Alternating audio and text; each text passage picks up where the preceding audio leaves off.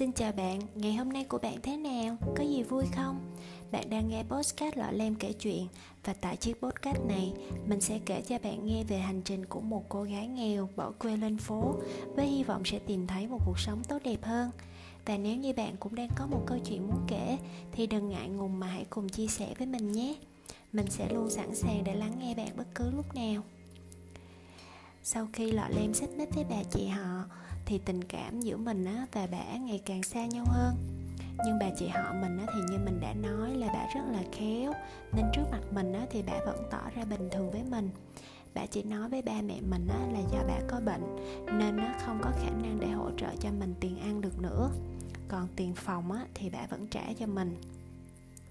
Lúc đó mình chỉ nghĩ được á, là mình sẽ thôi học đi kiếm tiền để không cần phải mang ơn hay là sống lệ thuộc vào ai hết vì mục đích của mình đến sài gòn á, cũng đâu phải để học đại học đâu. Huống chi á, mình cũng đang học một cái ngành mà mình hoàn toàn không thích. Vậy là sau giờ học ở trường thì mình vác cái bụng đói meo, chạy dọc bờ kè hoặc là đi xung quanh chỗ gần nhà mình xem có ai thuê mướn gì không. Công việc mình tìm thấy đầu tiên á, là cái chỗ bưu điện mà mình hay ra gọi điện thoại về cho ba mình. Họ có tuyển nhân viên trực ban đêm. Lương á là một triệu rưỡi một tháng, có bao chỗ ở luôn mình hí hửng về khoe với bà chị là mình đã hỏi và cũng được người ta nhận rồi. Nhưng họ bắt á thế chân 3 triệu khi nào nghỉ làm á thì họ sẽ trả lại. Bà chị họ nói á, là bà không có tiền xong rồi à, bà mới lôi ra sợi dây chuyền trong à, tủ của bà ra đưa cho mình. Kêu á, là của để dành của bà. Rồi nói là mình đem đi cầm đi để lấy tiền thế chân đưa cho người ta nghe vậy thì mình rất là ngại. Với lại mình cũng chưa bao giờ đi cầm đồ hết trơn á. Mình sợ cái kiểu mà người ta nhìn mình giống như là mình đang à, đi bán đồ ăn cắp ăn trộm vậy. Thế là lần khần năm bảy bữa gì đó thì mình qua bên bưu điện. À, họ báo là họ đã tuyển được người rồi. Cũng buồn. Vậy là mình tiếp tục lang thang đi tìm công việc tiếp công việc thứ hai á, mình tìm thấy là một cái quán cà phê ngoài bờ kè họ có tuyển nhân viên phụ quán. Bán từ à, 7 giờ tối tới 12 giờ. Lương thử việc á, họ trả một ngày là 50 ngàn. Nếu mà làm tốt thì có thưởng còn nếu mà làm lâu dài á, họ sẽ tăng lương lên tới 4-5 triệu luôn. Không cần hồ sơ xin việc hay giấy tờ gì hết á chỉ cần bản sao chứng minh nhân dân là được rồi. Tính ra người ta nói đúng ha sài gòn kiếm việc dễ ợt à không làm việc này thì làm việc khác. Từ cái chỗ quán cà phê đẹp xe về nhà mình thì cũng gần nữa. Vậy là mình quyết định đi phụ bán cà phê. Bữa đầu tiên đi làm mình mượn của bà chị bộ đồ mặc cho ra dáng người lớn, xong mượn thêm cây son của bà nữa. Công nhận nha đánh son vô cái mình thấy mình lớn lên thiệt luôn, giống y như thánh giống vậy á. À mà lọ lem bây giờ cũng khác rồi nha, giờ để tóc dài da vẫn còn hơi ngâm đen. Nhưng á, mà cũng ra dáng con gái lắm rồi không còn là thằng con trai tóc tém ngày nào nữa đâu. Bữa đầu tiên đi làm thì mình được giao cho một chị nhân viên cũ ở đó hướng dẫn. Lúc đó mình thấy chị này phụ bán cà phê á mà ăn mặc sang chảnh lắm nha còn đeo quá trời vòng vàng luôn. Nhưng á, mà chị cũng mặc đồ rất là hở hang và trang điểm rất là đậm nữa mà chắc chị này bán ở đây lâu rồi nên á, thấy khách nào ghé qua quán á, thì chị cũng ra ngồi tiếp chuyện rồi nói chuyện với người ta rất là thân thiết. Mình á, thì được phân công bưng bê rửa ly rau dọn bàn ghế. Chạy đi chạy lại á, cũng hết ngày. Rất là mệt nhưng mà mình vui lắm. Bữa đó khách đến uống cà phê cũng có cho tiền tiếp trong bill. Chia ra thì mỗi người được mười mấy hai chục ngàn gì đó cái số tiền đó không có nhiều, nhưng mà là những đồng tiền đầu tiên mình kiếm được. Trời ơi, buổi tối hôm đó, đạp xe về nhà nha, mình thấy mọi thứ đều đẹp tuyệt vời và mình rất là vui. Còn cái mùi hoa dạ lý hương á, bình thường, nghe mắt ói, say sẩm mọc mày. Mà bữa nay á, sao thấy thơm quá, trời quá đất luôn á. Hôm sau lên giảng đường á, thì mình chỉ mong mau chóng hết giờ học để về đi phụ bán quán cà phê thôi đến ngày thứ ba thì cũng như mọi ngày mình lại mượn một chiếc áo xinh đẹp của bà chị. Cái áo này cái cổ nó có hơi hở một xí nhưng không sao đẹp là được. Đi làm thôi nào. Và lúc đó mình nghĩ là mình sẽ làm thật tốt để còn được tăng lương nữa. Hôm đó quán rất là đông khách nên chị chủ quán bảo mình á, là ra tiếp khách phụ chị. à, có mấy thằng nhóc đến uống cà phê. Mình nghĩ á, là tụi nó còn là học sinh á vì cái tụi nó còn mặc nguyên bộ đồng phục trên người luôn. Nhưng á, mà đã phì phèo thuốc lá mở miệng ra nói á, thì câu nào câu nấy cũng có đậu xanh rau má mix ở đó hết trơn á. Rồi tụi nó còn chọc ghẹo mình nữa chứ. Trời ơi ta nói cái ngữ này mà ở quê mình á là mình phan cho cái dép vô mặt.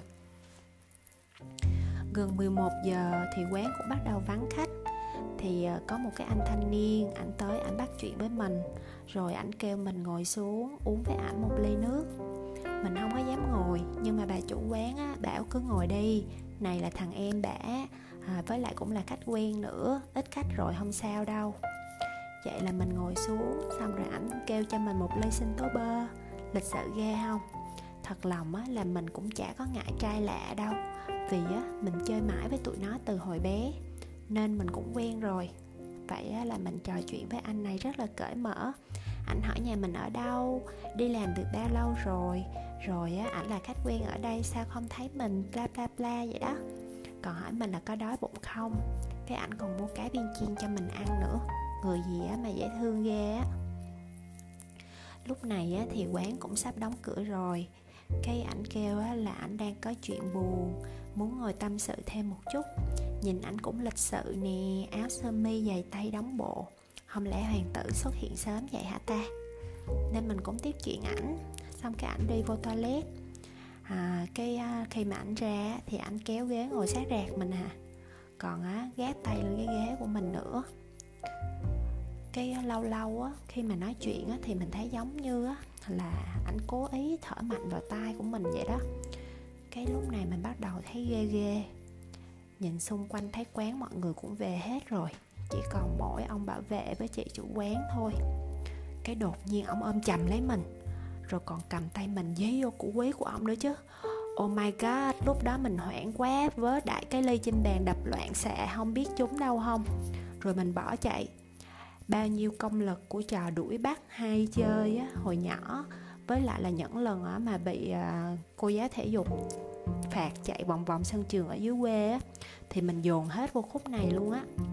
Mình còn nghe tiếng gọi lem lem của ông bảo vệ lúc chạy vô trong hẻm thì không có còn nghe nữa.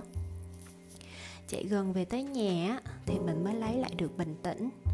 Mình chưa dám vô nhà liền mà lúc đó mình ngồi ngoài mái hiên á khóc.